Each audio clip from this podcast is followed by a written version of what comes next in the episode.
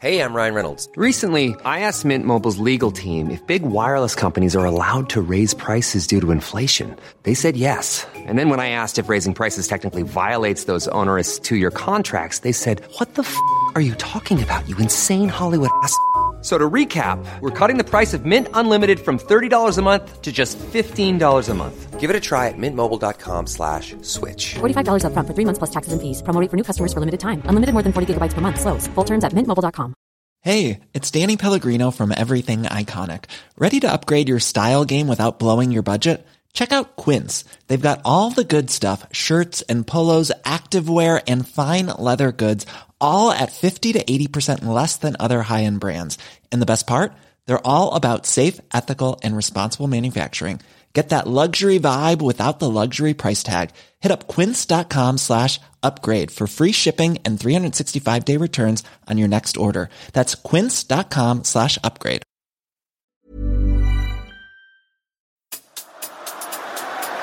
Spurs in full cry here. Well,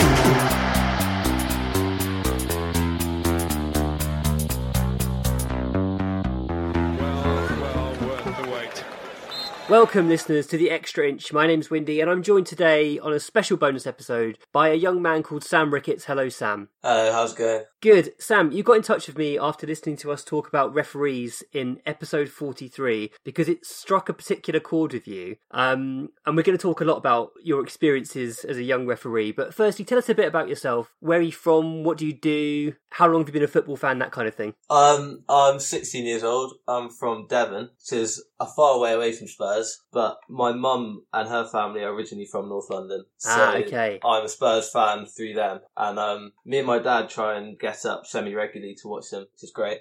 Um, so I've been a football fan. When I was younger, I didn't actually used to like football that much, which is surprising. But I, I say I started getting into football. It was that the last, no, not the the penultimate AVB season when Right, okay. Bale was. It was, I'd say Bale was the player that you know. You often talk about what player made you fall in love with football. Bale was definitely the player for me. I think you're not alone there. I think a lot of fans uh, started following Spurs at those times because it was so exciting to watch. So have you have you been playing football for a while as well? Yes, yeah. Um, I play every weekend for my local, well, semi-local team. Um, yeah, I that I'd say obviously I'm a football player and fan first, and referee yeah, yeah. second. Yeah. So, so playing football, I think, is a is a fairly normal thing for a 16 year old to do. But refereeing, I would say, is definitely less standard. That's not what most people would would be doing at your age. Um, what made you think about becoming a referee?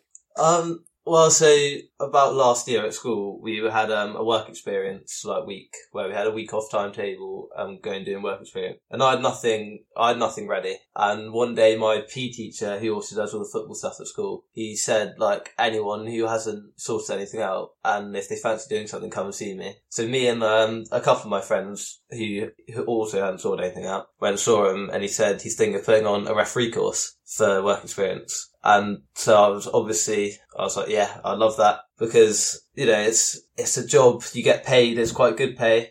Um, and it's football. I love football. Like, everything seemed good. Nice. So it all came about through a teacher just kind of throwing the idea out there. Um, Yeah. I, I can imagine, like, when you're at school and you're doing work experience, normally it's like you go and work in an office, or you go. In my case, it was actually working for a catering company. So it's it's things like that. The idea of of doing something in the world of football must have been quite exciting. So I can definitely see why that would have appealed. Do you remember what the training was like to do it? Yeah, so it was about so the work the work experience it was a week long and but the actual course itself was only two or three days. Um so we kind of we went over just everything to with refereeing basically. They got in the, like, I'm not sure what his position was, but someone from the Devon FA came in, you know, showed us the ropes. Um, we did lots of practical kind of stuff because my school's got an astroturf and we did lots of practice on there, um, like linesman practice, referee practice, some theory stuff in the classroom. He basically just took us through all the rules, everything. So that was, uh, it was fun actually. I enjoyed it. It must have been quite intense because I think the the laws of the game. I mean, if you ever delve into the laws of the game, there's there's so much more to it than the kind of average football fan would realise. Um, were, were you like given a test on on your knowledge afterwards? Um, the the test actually because the way they do it is is peculiar. So we did the course and everything, and then I actually I did the course in it's about May June kind of time, but then the test came in December that year. So you you referee five games, and those five games you'll at least one of them you'll have someone come to assess you, and then, then they will basically the say you're fit to be a referee or you're not, and then at the end if if they deem you fit enough well, not physically fit, but able to be a referee, then you go and do the test in December. And I mean, it's, you can't actually fail the test. You either pass or just retake until you get it. But I passed. I actually got, I got quite a good score, which I was really pleased with. So yeah, that's, So that's that sounds insane to me. That you're you you're basically given five matches to referee, and they might turn up to one of them to assess you. Um, do, do they not worry about the standards in the other four matches? So they could be sending out people to referee who who don't really know what they're doing at that point. Is that possible? I, yeah, I presume so. But I mean, you've done the course, so you've got that, all that base level of understanding. Right. Um, but I actually, I never got anyone come to see me in those five games even. So, like, they have no, I've never had anyone watching me referee. So from Wow. what they know, I could be, could They're be not doing the checks and balances. So, I mean, obviously, learning on AstroTurf with a few exercises is one thing, but I imagine going out and refereeing your first match is something com- completely different. Do you want to sort of take us through that experience? How how old were the um the teams you were refereeing for a start? Um, well, my first ever game, I had, I actually had two games in a row. Um, luckily my first game was only under 11s, which is a bit easier. And, um, Yeah. but it's a, it's a completely different thing because also you're completely by yourself when you're refereeing. You've got no one else on your side, if that makes sense. Yeah. You've got, you know, the ma- the two managers or more, the players, the parents. So it's a, it's a completely different thing. You're kind of out there by yourself. And But- do you remember how that first match went? yeah, I, I was just, I was very nervous. Like, I was kind of, wasn't very confident in any of my decisions, but I just, I kind of stuck everything, you know, to the rules because I, I, I'd studied the rules just to, you know, make sure. Um, but yeah, I was kind of, I was very hesitant to make decisions. I didn't want to make decisions. It was, but yeah, luckily the, the, the coaches were really nice. So that helps a lot. It just helps you feel confident and relaxed. So that makes a big difference. Yeah. And then what about going forward? So are you are you still refereeing similar age groups, so under 11s for your first one, but are, are you doing older groups now? Um, it, it all depends on what game you get given, really. So I, I the highest I've refed is under 14s, and the lowest is under 10s. But it tends to be, I say under 11s is the one I've done the most, which is handy because that is one of the easiest, I'd say. Because you've got that kind of automatic authority over them because you're that bit older and bigger, I guess. Yeah, yeah. I'd say when it gets kind of like under 12s, under 13s, they get a bit more, they start to speak their mind a bit more, they get, you know, also they, they, they try to get away with things a bit more. Right, okay. The dark side of the game. yeah, yeah. So what's it like then? So the reason you got in touch, we were talking about what the, the things we could do to improve refereeing, and I spoke about um, a respect campaign essentially, and that, that players shouldn't be allowed to abuse referees willy nilly and get away with it, and that it should always be a yellow card for any abuse towards a referee, that kind of thing. Um, is it is it like that when you're in the middle of the pitch by yourself, as you say? Do you feel the pressure from from the crowd and from the the two teams? Yeah, for sure. Um, yeah, because a lot of like for me, the a lot of my enjoyment from refereeing as well comes from comes from those good comments, those you know good decision ref or at the end good game. So the pressure of trying to, I guess, please both teams It's quite a lot. And like when they when those negative comments come, like it's people always say like, "Oh, don't take it personally" and stuff, but it's very hard not to take that personally because you So know what- you're the what, ref. What kind of thing? What kind of things are you talking about? I did just um just kind of shouts from like the managers you know, saying you know you're not or you're a bad ref, just like along those lines, that kind of stuff. Just general negative. I wouldn't necessarily say abusive, but potentially like not not nice comments, and it And- it, it, it kind of makes you it makes you second guess every decision, and that's when bad decisions creep in because you're never confident in your decision making. Like you're constantly you're self doubting. You like you're not thinking well. Mm. And that's their intention. They're trying to manipulate the course of the game through getting into your head and, and making you think, right, I've got to give them something next time. That's what they want, isn't it? Yeah, yeah, for sure. Yeah. I think, I mean, like I said, I play and one game is quite a big cup game against like maybe the best team in our county and the, our, our manager said to us just appeal to the ref for everything. Like get him on your side. And like, while I don't think there's nothing wrong with that necessarily, but it's not right. And I don't think a referee should ever be anyone that you can use to gain a competitive advantage in a game. Yeah, absolutely. They, they should be completely impartial. And frankly, you know, we see referees treated so poorly in the Premier League, and that will naturally rub off um, at grassroots level. Have you ever got into any situations where you've been in arguments with managers or anything like that? Um,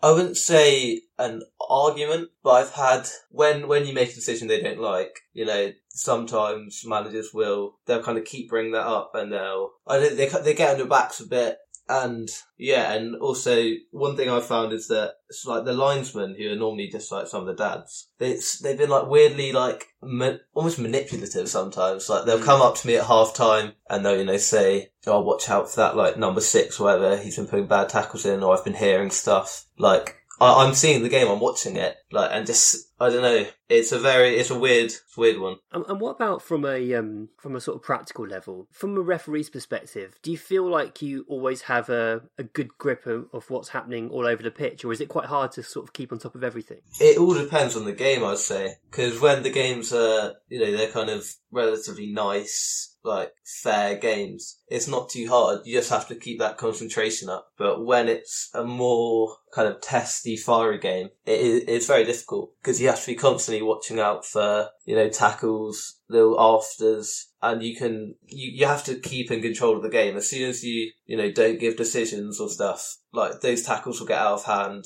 you know, you, you lose control of that game. And do you have a particular style for dealing with that kind of thing? So we know that some referees, for example, quite like to stamp their authority in the game straight away, call up an early foul, and and maybe even give an early booking, that kind of thing, to show that that won't that kind of um, over the top challenge won't be tolerated. Are you are you that kind of referee, or are you someone who will have a conversation with the managers beforehand and, and warn them about the kind of things you you'll be expecting? Uh, yeah, yeah. I'll, I'll often have a conversation with the manager before a game or the players and just say like, I like to, I don't like to be keep blowing up for fouls. I like to try and keep the game flowing. Mm. But obviously you need to, often to keep the game under control, you need to blow up for every little foul. And the, one of the pieces of advice on the course they gave us was that, like you said, at the beginning, you kind of blow up for every foul because just to show that, you know, that kind of stuff won't be tolerated. And then as the game goes on, you can start letting things go a bit more. That's really interesting that they actually train that. Yeah, because yeah. it's, it's something that can frustrate fans, can't it? If you're watching and you're seeing kind of inconsistent decision making where something's been called out at the start of a match, but then towards the end it will be let go. That that can be annoying from a fan perspective, but I, it makes sense from a referee's perspective. Yeah, yeah, it's um, it's it's just all about having that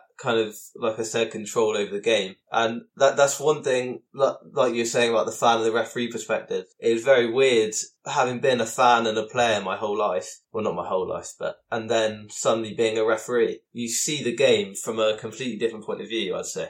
So, do you have quite a lot more sympathy now for Premier League referees when you're watching them do their job? Yeah, for sure. But also, I often it also makes me more critical of some of their decisions. Interesting. which I I would never have guessed that. I, I would have always thought that it would, like you said, just make me more sympathetic. But it, it does go both ways for sure. But you've you've also got pre- an appreciation of, of how difficult their their role is, and I mean the, the pressure at that level must be unbelievable. And when you got in contact with me, you said that um, the stress that it puts you under, even at grassroots level, means that you've basically got no motivation to even try. And I think the key thing is here that there are so many grassroots football matches going on at all levels, and the game is so reliant on people like you giving up their time to referee. Um, what do you think could be done to attract more referees into the game? Um, it's it's a good question. I think I, I, I definitely do think, like like you were saying on the last pod, um, some kind of respect respect campaign because there isn't enough respect for referees, and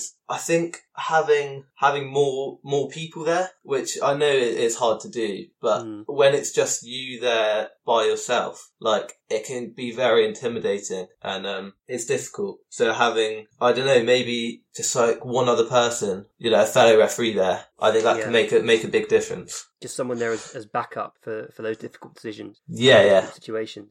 So you mentioned that you get paid to do this, Sam. Uh, do you mind me asking how much you get paid per match? Yeah, sure. Um, for anything below 11 aside, so below under 13s, is £20 a game. And then anything 11 aside is £25 a game. So it's, it's very good pay. That is one of the, I'd say, one of the main incentives for me doing it. Absolutely, and you know, as a sixteen-year-old, there aren't many jobs I would imagine that are, are that well paid for the length of time you're you're performing that activity. So presumably, you have to get there a little bit before kick-off and stay a little bit after kick-off. But what we're talking like two and a half, three hours, something like that. Yeah, yeah, door to door, normally about, normally about that, yeah. So it's a very good rate for that, isn't it? And and that must be an incentive for, for other people of, of a similar age to you to get involved. But I guess, well, actually, it'd be interesting to know from you what what what's the kind of um, typical, what's the average age of referees in these sorts of matches? You say? Um, there, there definitely are. There are quite a few people in my age now who have become referees. I mean, I'd say about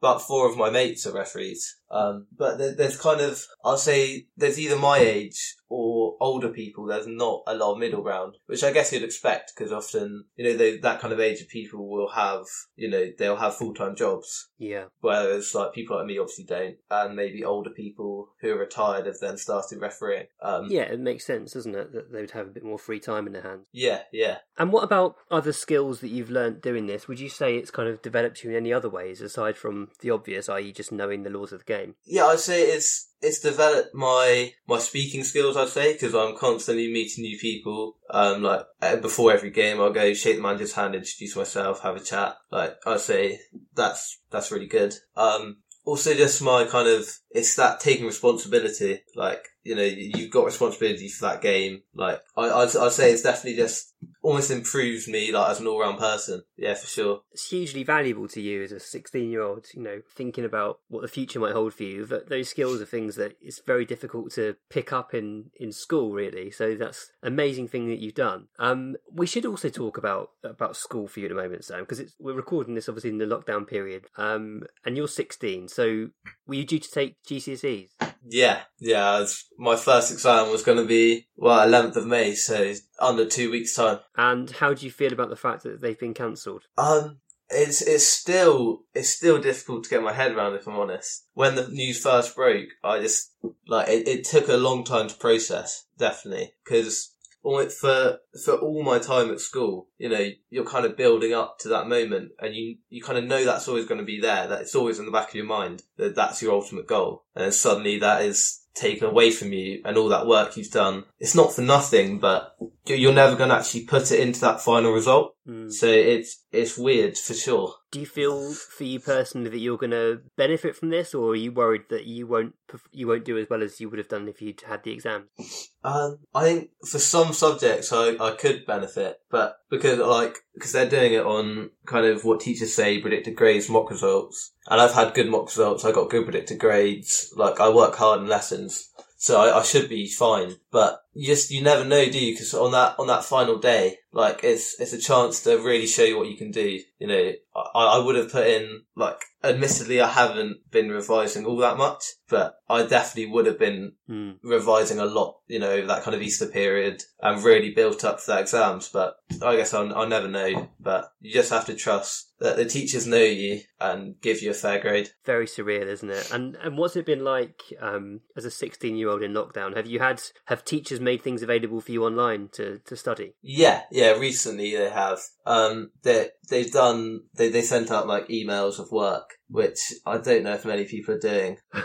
but it's because it's, a very weird kind of situation because like there's no there's not really any work for us to do. There's no motivation there either because you've got no exams at the end of it. Yeah, like a lot of the work they set out was kind of continuing our GCSE stuff, but like it, that's kind of unless you've got nothing else to do, like that's pointless because Like, I'm never going to do anything with that information. Right. So do you do you know at this point what's next for you? Are you going to be doing A levels? Yeah, yeah. Um, I'm. Oh, well, if I get the grades, which I I should do, but that's definitely the next step for me. Well, I hope you get the results uh, you deserve, Sam, and I hope it all works out for you. And thank you for taking the time to talk to us about refereeing. It's um, it's interesting because when I talk about refereeing on the podcast, I'm talking about refereeing mainly from a, a Premier League perspective and a, and a football league perspective. But it, it does it goes down so so much deeper than that. And you know, if you walk to your local park on a Saturday morning, you'll see football matches going on. Every single one of those matches needs a referee, and you know there are people like you who who keep the game running basically. And uh, yeah, I think I definitely think the game could do more do more to to support young referees and, and people moving forward. If if you did want to do this as a as a full time career thing, would it be possible for you to progress? Yeah, yeah. It's um. I know that there are kind of specialist training courses that you can get on to progress to high levels. And then it's just about working your way up that pyramid from there. So I think if it's, if it was something I wanted to do, then I'd say I could do it. I, don't know how far I would get, but I, don't- I mean, I can't imagine it's, it's overly competitive. Or I, I, I'm saying that out of ignorance, but I don't know. I, I can't imagine there are many referees, you know, really wanting to get to that top level. So you'd have a good chance, basically. I mean, I I don't know, but I, I yeah, I, I think if you if you stick at it long enough and and you are you know a good referee and you work hard, then I don't see why not. Lovely. Thanks, Sam. This has been great. And if people are interested in, in hearing more about your experiences, or perhaps they're considering becoming a referee themselves, is there any way they can get in touch with you? Um, yeah, my Twitter account, um, it's I can't think of the at off the top of my head. um, but could we put that like on the podcast release? Absolutely, yeah. We'll put that in the in the notes from the podcast. Sam, thank you for your time. It's been a pleasure talking to you. Thanks for having me on. I've enjoyed All it. nice one. Cheers, Sam. You can find Sam on Twitter at Sam underscore Ricketts underscore.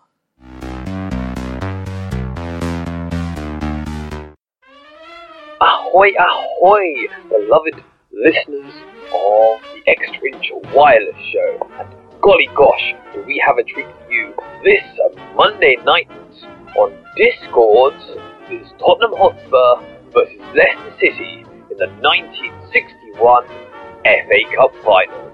Monday at 8pm.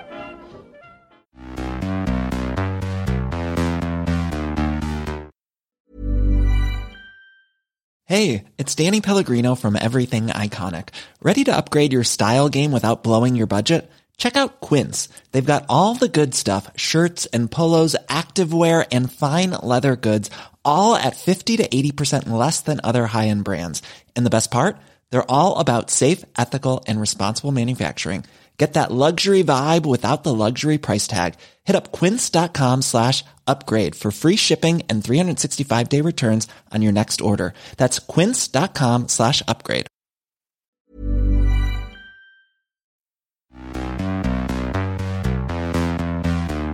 So I'm joined by Carl Jones. Carl, hello. Hello. And you're here to tell us about a book that you've written about Spurs, about the 2018-19 season. Uh, you started writing it with one purpose in mind, but it turned out to be memorable for a different reason. Yeah, that's absolutely right. I uh, wanted to write a book about our supporters clubs around the world, and I kind of thought when better to do that than at the start of the uh, the season when we were returning home. So last season appeared to be the season to write this book, and I contacted lots of supporters clubs around the world and here in the UK over the summer. And then, of course, the first game was, was put back to, to remain at Wembley. And I kind of thought, well, that's a slight uh, problem, but you know, we'll, we'll we'll get around that. And then it just continued to be extended and extended.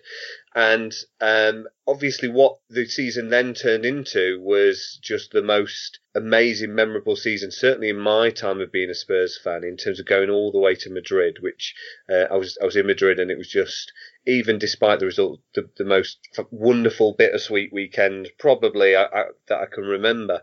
So I've really somehow accidentally managed to capture this time capsule of last season in kind of all its glory and all its frustration for lots of different reasons through the eyes and voices of these supporters clubs all around the world. And what was the um, the original motivation behind speaking to members of our supporters clubs?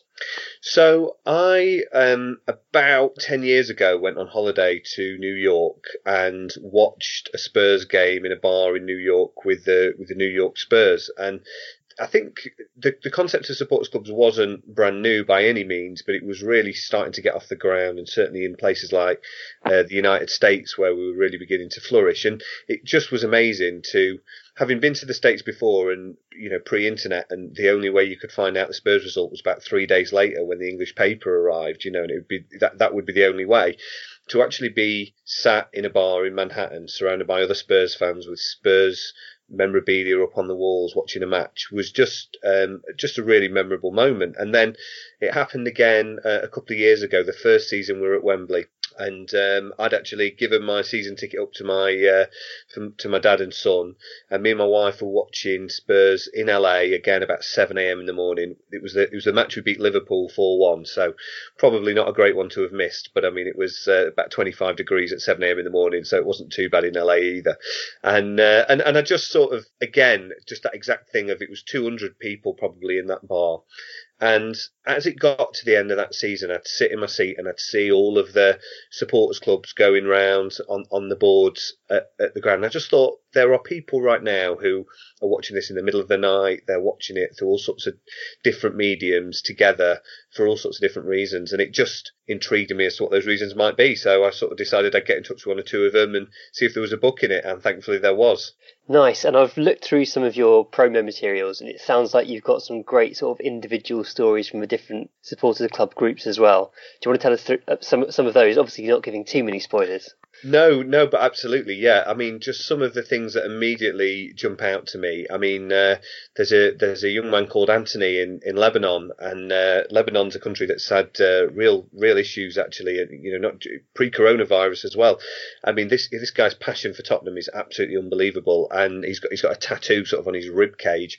And he said to me very in he said, you know, he says when I get um, when I get frustrated at Spurs, which I think most people would be able to relate to, uh, he says when I get uh, frustrated with Spurs, I smash plates, and I sort of just said, you know, I, I queried this. I said, "What do you mean? Is that like you know, like a, like a metaphor?" He said, "Oh no, no." He said, I, I, I smash plates." He said, "I just can't control my emotions." He said, "So um, you know, in, in the UK, you have the expenditure of going to the ground. I have it in plates, and he, he literally he literally throws plates at the at the wall uh, when when Spurs are doing his head in, and um, yeah, that that that strikes me as quite a good way of sort of dealing with that. Um, I, I think the other thing is there's there's supporters clubs who are doing amazing charity work and amazing um, work to to Punjabi Spurs immediately spring to mind, UK based uh, group, but um, you know they took uh, they took Ossie Ardiles to to India for a, a, football camp with about 500 uh, local kids. You know the, the kind of outreach work that they're that they're doing. Um,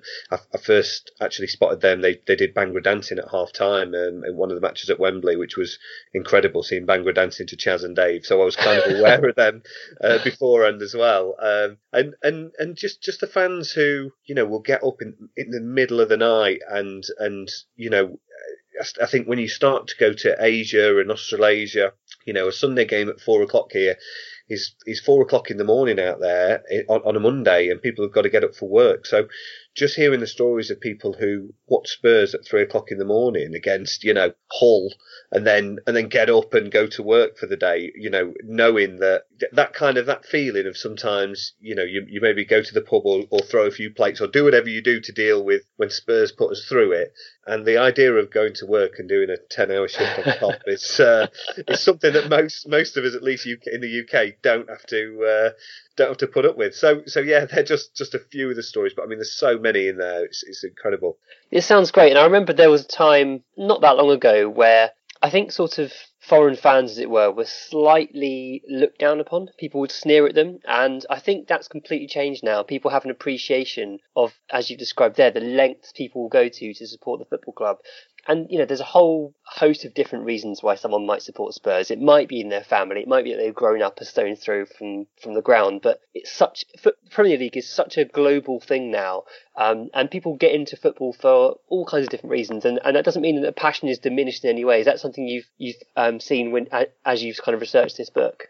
One hundred percent, and and I think you're absolutely right in terms of um, you know I think I think the Premier League in particular has, has has had that thing of the tourist the tourist football fan, and you know I think I think that a lot of people and there is a, certainly an argument where that just coming to watch the Premier League as a spectacle can sanitize the atmosphere a little bit. Mm. That you've not got those people with that passion.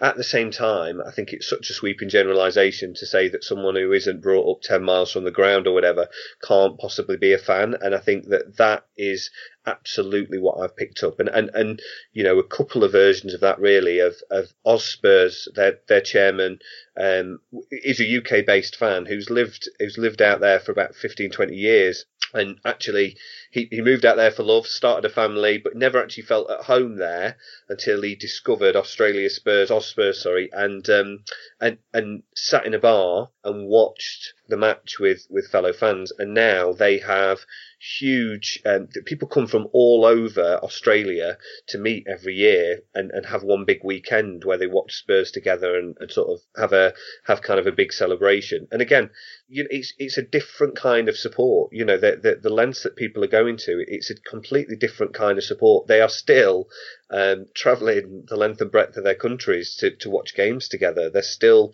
uh, spending the same. Um, the, the commitment, as I say, to get up in the middle of the night to watch Tottenham is is incredible. So so yeah, I think that, that that definitely struck me as just how passionate some of our fans are all around the world, and there are tens of thousands of them. Lovely. And if people want to get hold of your book, probably have a bit of time on their hands at the moment, given that we can't leave the house. Um, where might they find it? Where's best for, for you for them to buy it? Yeah, so it is exclusively on Amazon. So um, you can get it on paperback. Um, in the in the UK, it's ten pounds and it's free delivery with that on uh, in paperback um, or, or three ninety nine uh, on Kindle. Uh, the best thing to do is just search "Be in That Number" book and then probably my name or Tottenham. So my name's Carl Jones, and just sort of see if uh, you, you it should come up immediately there. It's um it, it, it's doing okay at the moment. I've got a little I've got a little screenshot that it's it, it's next to Greaves's book um on on Amazon, which uh, is is pretty good good company to be in. So I'm uh, I'm quite I'm quite pleased about that at the moment. So uh, so yeah, if people search it on there, it should arrive within about five or six days, and, and hopefully you'll um, even if you've you've maybe you're, you're slightly sceptical about international fans, as we've touched upon, um, I would bet money that you would uh, have a different opinion after sort of reading some of these stories and the dedication that people put into Spurs all around the world. Fantastic. And just to go back to you, Carl, this isn't your only creative outlet. Uh, you're also a stand-up comedian.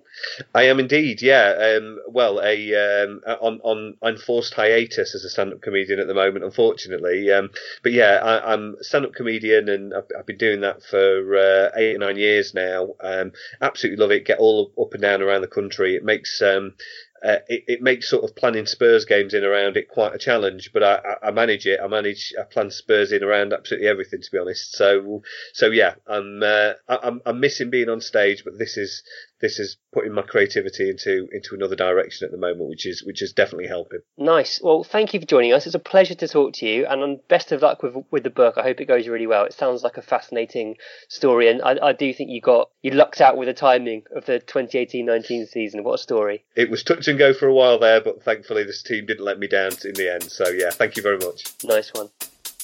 You've been listening to the Extra Inch. Thanks to Nathan A. Clark for production. Thanks to Bardi for being Italian. Thanks to Adam Gardner for the artwork. Thanks to David Lindmer for our intro music. You can find him on Twitter at Davy Shambles and his SoundCloud D Lindmer.